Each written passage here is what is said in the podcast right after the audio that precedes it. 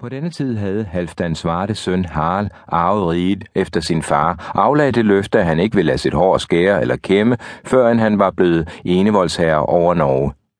Til den ende drog han med en hær gennem landet, stred med kongerne og overvandt dem, hvorom der gives en lang fortælling. Fra oplandene drog han til Trondhjem og Normandalen og Helgeland og undertvang dem. Derpå vendte han sig mod mørerne, hvis konge søgte hjælp hos Audbjørn, kongen over fjordene, der også besluttede at samle en hær og forene sig med dem. Han lod da budstikken gå om, og sendte blandt andet også bud til Kveldulf, at han skulle komme til kongen med al sin huskale. Men Kveldulf svarede, kongen vil sagtens finde, at det er min skyldighed at drage med ham, når han skal værve sit eget land, og der bliver havet på fjordfylke, men jeg finder mig slet ikke forpligtet til at drage nordpå til Møre for at strides der og at værve deres land.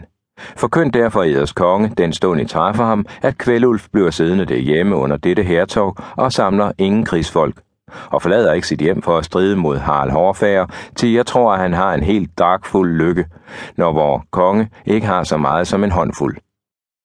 Sendebudene drog der hjem til kongen og meldte ham udfaldet af deres ærne, og Kveldulf blev siddende hjemme på sin gård.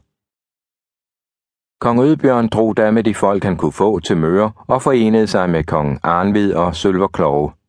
Men kong Harald Hårfager var også kommet med sin hær, og de holdt et slag inden for øen Solskæld, i hvilket kong Audbjørn og Arnvid faldt, men Sølverkloge undkom og blev siden stor viking. Kong Harald bemægtede sig begge mørerne og satte Ragnvald til jarl over dem og Romsdalen. Den samme høst gjorde Adles sønner et tog mod Ølver og ville tage ham af dage, men han undflyede og kom til kong Harald, da han var på Møre, hvor han gik ham til hånde. Derfra fulgte han siden med kongen til Trondhjem, vandt i høj grad hans gunst og blev hans skjald.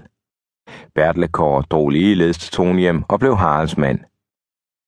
Kong Harald, der således efterhånden tilegnede sig fylkerne nord for Sognefjorden, gav nøje agt på lensmændene og de mægtige bønder, og hver gang han havde nogen grund til at vente, at en eller anden ville stræbe efter at få sin tidligere magt, tvang han ham til enten at give sig hans tjeneste eller at forlade landet. Og hvis ikke, der måtte de friste endnu hårdere kår, til nogen måtte lade livet, andre lod han lemlæste på hænder og fødder. I alle fylker tilegnede han sig al odel og al land, hvad enten det var bebygget eller ikke, dertil havet og søerne. Alle bønder måtte være hans lejlændinge, alle de, som oprydede skovene, alle, der virkede salt, de, der levede af jagt på landet og af fiskeri i søen, alle måtte betale ham skat og skyld. For denne trældoms skyld forlod mange landet og nedsatte sig i Jemteland og Helsingeland, i Vesterlandene, på Syderøerne, i Skotland, Jatteland, på Irland, i Normandiet, i Walland og på Færøerne.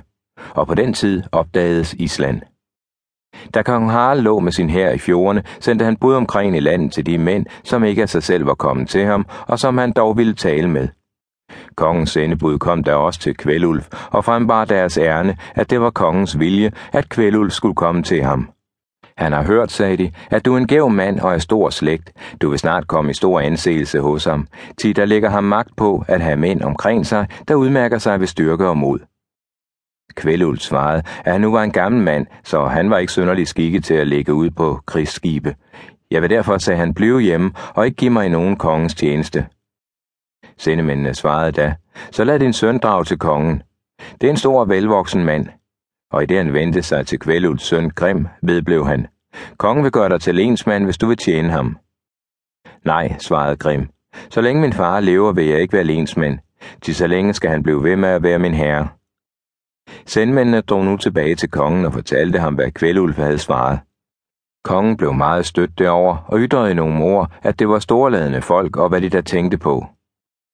Ølvir Hnufa stod i nærheden og bad kongen ikke være vred.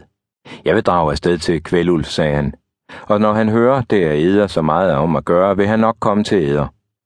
Ølvir drog også virkelig til Kveldulf og sagde ham, at kongen var vred, og at det ikke ville gå godt med mindre, enten ham selv eller en af hans sønner tog til kongen. Han forestillede ham, at han havde meget forfremmelse at vente, når de stillede kongen tilfreds, og fortalte ham en del om, hvor god en mand kongen var, hvilket også var sandt, mod sine tjenere, både med hensyn til penge og til ære. Men Kveldulf svarede, at det bare som så for, at hverken han eller hans søn ville have lykken med sig hos denne konge, og afslog ganske at drage til ham. Men, vedblev han, hvis Torulf kommer hjem i sommer, så har man ikke nødig at bede ham længere om at foretage sig denne færd, og han vil heller ikke undslå sig for at blive kongens mand.